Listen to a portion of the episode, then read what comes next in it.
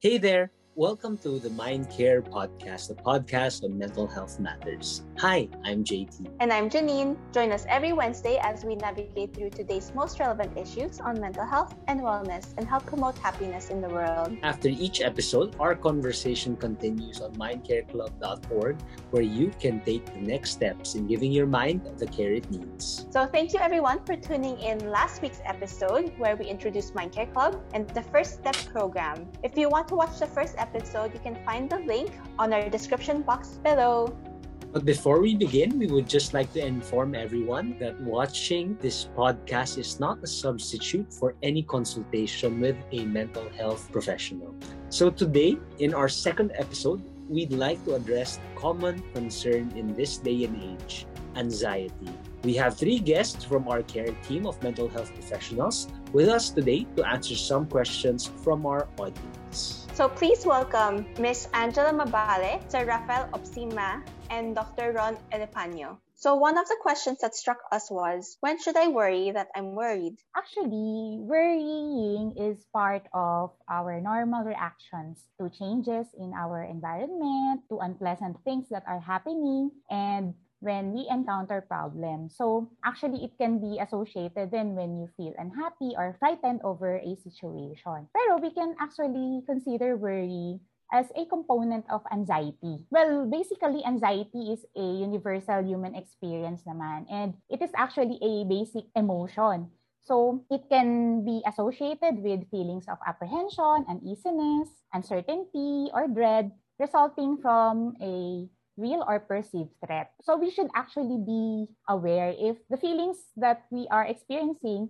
is actually anxiety or a normal reaction to a situation. Mild anxiety can be considered as normal. So we can actually experience this when we prepare for an exam, we, when we have a job interview. And actually here during this COVID-19 pandemic situation, no, talagang grabe yung worry and anxiety na nararanasan natin. We are worried about our safety, di ba? The uncertainty that we have, we can't make plans, hindi natin alam kung ano yung mangyayari. And every day, no, na tumataas yung mga cases natin. And very normal for us to experience itong worry and anxiety na to. Kahit ako personally, I also experience this anxiety, no? So, nagkaroon ng time na hindi talaga ako makatulog and nagigising ako ng madaling araw. Kahit ako ay mental health provider, so talagang very much aware ako that I am experiencing anxiety. Kasi sa gitna ng tulog ko, magigising ako and then maiiyak ako yung mga ganon. So actually, I am fully aware that time talaga na very much anxious ako about what's happening, lalong-lalo na related dito sa COVID-19. So actually, yung anxiety naman is, since we said that it is normal, it can actually help us deal with our everyday life, di ba? Kasi when we experience mild anxiety, for example, kanina when I mentioned when we are preparing for an exam, when we experience mild anxiety, it actually helps us to prepare better, no? Talagang kasi worried ka eh, no? So mag-aaral ka maigi. Ako, isang example ko sa sarili ko, grabe ako mag-cram. Tapos feeling ko, kapag nagka-cram ako, mas nakakapag-memorize ako maigi. Parang feeling ko mas nagsisink in sa akin. Kasi no, ang taas ng attention span ko and actually yung focus ko, no, grabe din kapag ka meron akong mild anxiety. Unlike lang pag feeling ko malayo pa yung hinahanda kong exam or hinahanda kong lecture or pagtuturo, no, hindi ako masyadong nagkakaroon ng drive or motivation to do it. So when we experience mild anxiety, it can also help us solve our problems, no? Kasi dahil nga nag-widen yung attention span natin, so we can think of more alternatives, no? Tapos parang mas nagiging focus tayo dun sa goal. Ano nga ba yung goal natin? So, no, yun yung mga positive na pwedeng maging result when we have mild anxiety. Yung physical or characteristics nito na pwede nating ma-experience or physical manifestations, we can experience somehow restlessness, di ba? Discomfort. Di ba yung sinasabi natin, butterflies in our stomach, yun yun eh, no? Parang meron tayong uneasiness na nararamdaman and meron tayong tension, mild tension. Kaya dito we can observe ourselves, no, doing some mild tension relieving behaviors such as yung pag nat- nagtatap tayo, di ba? Minsan may mga parang uh, mannerisms tayo, nagiging evidence siya pag anxious tayo. So, yung naglalakad-lakad or minsan tinatap natin yung paa natin or yung fingers natin. So, yan yung mga manifestations if we experience mild anxiety. So, what's important, I think, for us is to be able to determine if what we are experiencing is part of uh, mild anxiety and it can actually be a normal stress reaction. Kasi may spectrum pa rin siya eh, from mild anxiety to moderate to severe and to panic anxiety. So when we experience kasi moderate to severe anxiety, yun na yung we are having difficulty in focusing. Kung kanina example natin, mild anxiety, grabe na kapag aral tayo maigi sa isang exam. Pag moderate to severe, nahihirapan na tayo dito. So nahihirapan tayo mag-focus and uh, there are difficulties in solving problems. And at the same time, nagkakaroon din tayo ng experiences of confusion and purposeless activities. Tapos dito din pumapasok yung mga headaches, backaches, insomnia, sleep problems, and ganyan. And actually, pwede din nating ma-feel yung palpitations, mga muscle tensions, and increased respiration or parang bumibilis no yung tibok ng puso natin, parang yung hininga natin bumibilis. So ito yung parang from mild nagiging moderate to severe na siya ibig sabihin. So, this awareness will be helpful for us to be able to, to determine when do we need to consider seeking professional help and what to watch out for. So, tingnan natin kasi if there are already changes in our sleep pattern, so kunyari, di ba, parang supposedly 6 to 8 hours of sleep ay nagagawa natin per day, pero dahil sa excessive na yung, yung worrying and yung anxiety natin, hindi na, na tayo nakakatulog, like 2 hours of sleep na lang or minsan pag nagising ka madaling araw, hindi ka na nakakatulog ulit, it can be a problem. And actually, yung changes in appetite, pwedeng, dito hindi lang siya loss of appetite, no, na wala kang gana kumain. Kasi pwede din yung overeating, it can be a manifestation of having problems na with handling your anxiety. And actually, pwede din natin itong ma-associate with our difficulty in communicating ourselves or in relating with other people. 'Di ba? Minsan kasi nagiging irritable tayo. Pero kapag um, nagiging sobra na, minsan, it affects our relationships with others. Kasi ano na tayo eh, anxious na tayo. So, madali na tayong na-trigger. Yun, no? Madali na tayong nagagalit. And actually, we can also see ourselves not being able to solve problems or cope up. No? Yung parang existing na coping strategies natin, it seems that it's not working anymore. Parang nahihirapan tayong i-handle. Ibig sabihin, we need someone to help us process these things and kailangan nating i-consider na maybe this is not part of my normal stress reaction action. And very important dito yung awareness talaga. Kasi kung sinabi natin na worrying can be a part of our everyday life and normal siya, lalo na with this situation. And yung mild anxiety din na na-experience natin ay can be part of our normal experiences. So, importante talaga to be able to determine if what we are experiencing is normal or we need na the support of uh, mental health professionals. Actually, I completely agree with your explanation. It's important for us to be able to differentiate all the various and valid ways to react to stress, but also know which type of reactions we should be concerned about. Uh, on a lighter note, for for some guys, maybe if you're courting a girl, diba, yung anxiety mo sa first time siyang makausap or first time mo siyang ligawan or marinig yung oo ni, ni girl, diba? So, or ni boy, diba? So, yun. Now, another question we found important for everyone at home is this How can I tame my anxieties? And from what I understood from the question, I think this person would benefit from knowing more about home remedies, right? Here are the following things to manage our anxiety at home. First of all, take a time out. Somehow, stop and breathe. Insert something that could calm yourself, including meditation exercises, breathing exercises, or even listening to your favorite music. At the same time, that could help you to distract yourself on the things that you are constant worrying. So that could help you, no? Aside from that is I always have this kind of daily exercise for my clients is to have their own journals. Their journal serves purpose, no? And I want them to write their thoughts, their emotions, so that it could serve them as an outlet. So, ibig sabihin, hindi lang siya mag stay dun sa kanila. So, they have this journal to let their emotions, let the thoughts they're thinking, to put it there. And while they are writing their thoughts and their emotion, it would give them awareness and a wider perspective what could be the triggering factor. And that's a good thing. Once the client knows what's the triggering factor, somehow they are thinking how to resolve those things. And it's quite handy for me. And in my sessions, I'll always have the journal.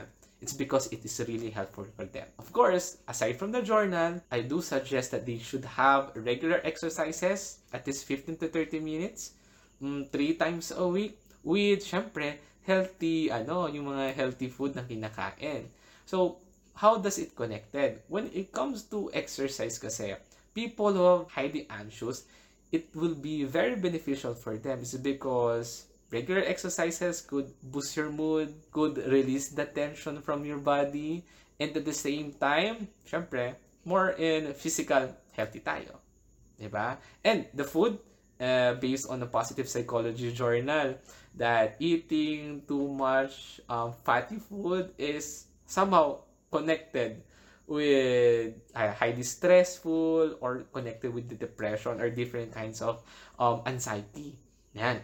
And last thing is the social support. I always encourage my client to tell their thoughts from their family, their feelings, so that they could actually feel that their family is there to support whatever their condition is. That could be handy. Siguro sa normal na setup, no?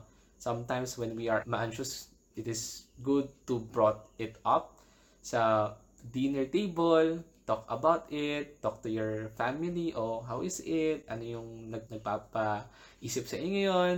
Pero somehow, people have social support could actually more resilient. So those things could be helpful for them. I mean, in a way, no, na even sa bahay nila, they could practice on it. So, if there are times naman, they could actually undergo with counseling naman or actually undergo in a cognitive behavioral therapy. But those four things are quite handy in terms of managing our emotions or our anxieties. So thank you very much for that, Sir Rafno. Those techniques are simple yet very effective. I think I've tried some of them before. For the others, I'll definitely try them and share them to other people who might need it in the future. Now, this one is a more specific concern from our audience, which I think a lot of people can relate to. I feel so anxious that I barely sleep at night and it's already affecting my work. When I get anxious, hindi ako makahinga at sumisikip yung dibdib ko. Bumibilis yung tibok ng puso ko. I'd like to talk about the need for medications when you have anxiety. In extreme cases of anxiety, when it becomes so debilitating, clients may need medications. The treatment of anxiety usually has three routes. First would be the use of psychological measures where counseling, psychotherapy might work in various forms of it. Secondly, would be the use of medications. And finally, a combination of both. Now, what will make us decide as to whether we will need medications or both or a combination of these treatments? For one, you will have to ask the client. Sometimes the, the symptoms may seem mild for our assessment, but the patient needs immediate relief from the suffering that they experience from anxiety. And there's nothing wrong with providing them with relief through medications. Most studies will tell you that it's faster that they recover through medications. Medications can vary from symptomatic relief of giving them medications that will help address the, the symptoms such as palpitations. Some might be given benzodiazepines that will work immediately. Of course, the mainstay of treatment that we've seen so far is the use of antidepressants. And most of the studies will tell you that these are first line agents for management of anxiety. The other question here is how long will they be taking these medications? It really depends on how well they respond to the treatment. If all things fall into place in terms of treatment, the treatment will range at least six months. Now, that will also depend on the kind of anxiety that they will present with. Some might need to be treated longer. But suffice to say, these are all available options for our clients and they don't have to necessarily suffer. And medications are there to help ease one's suffering. One thing you have to consider, though, that you cannot take these medications without the guidance of your physician. So it's important that the medications that you will be taking should be monitored. So the moment you start taking medications and you find relief, that's a good sign. And it's a matter of us just counting the days and hours as soon as that the medications takes some level of blood levels so that it it levels off and it becomes a good maintenance for the duration of time of treatment for anxiety. Are there certain risks when you take these medications? I always tell my clients that no medication is without risks. But if you look at also the studies and statistics, they're fairly safe. It's also a matter of being aware of what are the expected side effects. Depends on the type of agent that you will be using that will dictate dictate the side effects. Commonly, for those who are taking antidepressants, we see a lot of GI side effects. So some of them might have hyperacidity, nausea, vomiting, and but these are self-limited. They eventually go away, can be addressed by taking medications with food. So I think th- there's nothing so much that we should worry about. But remember, if you find that you have certain negative effects, it's important to discuss this with your doctor. Your doctors will know best how to address these side effects of these medications. Thank you to all of our guests for educating us more about anxiety and the different form it takes. So that can be from worrying, that's normal and valid, that can also take the form of having some impairment in our daily functioning and even anxiety attacks. And we have seen an increasing number of people going through anxiety. And perhaps if we do see them struggling, we can refer them to a mental health provider to be able to help them through their journey through anxiety. Indeed, our conversation today with our mental health professionals is a very fruitful one. There's a lot of things that even I didn't know up until today, which I hope I could use in the future for myself and for the people I love. And just as a reminder to everyone watching, this podcast is not a substitute for any mental health consultation. You may go to mindcareclub.org to book an appointment with any of our first step providers to get an initial assessment. So don't forget to like and share this video and subscribe to our YouTube channel. Join us again next week as we continue to help lessen sadness in the world. Bye. Bye.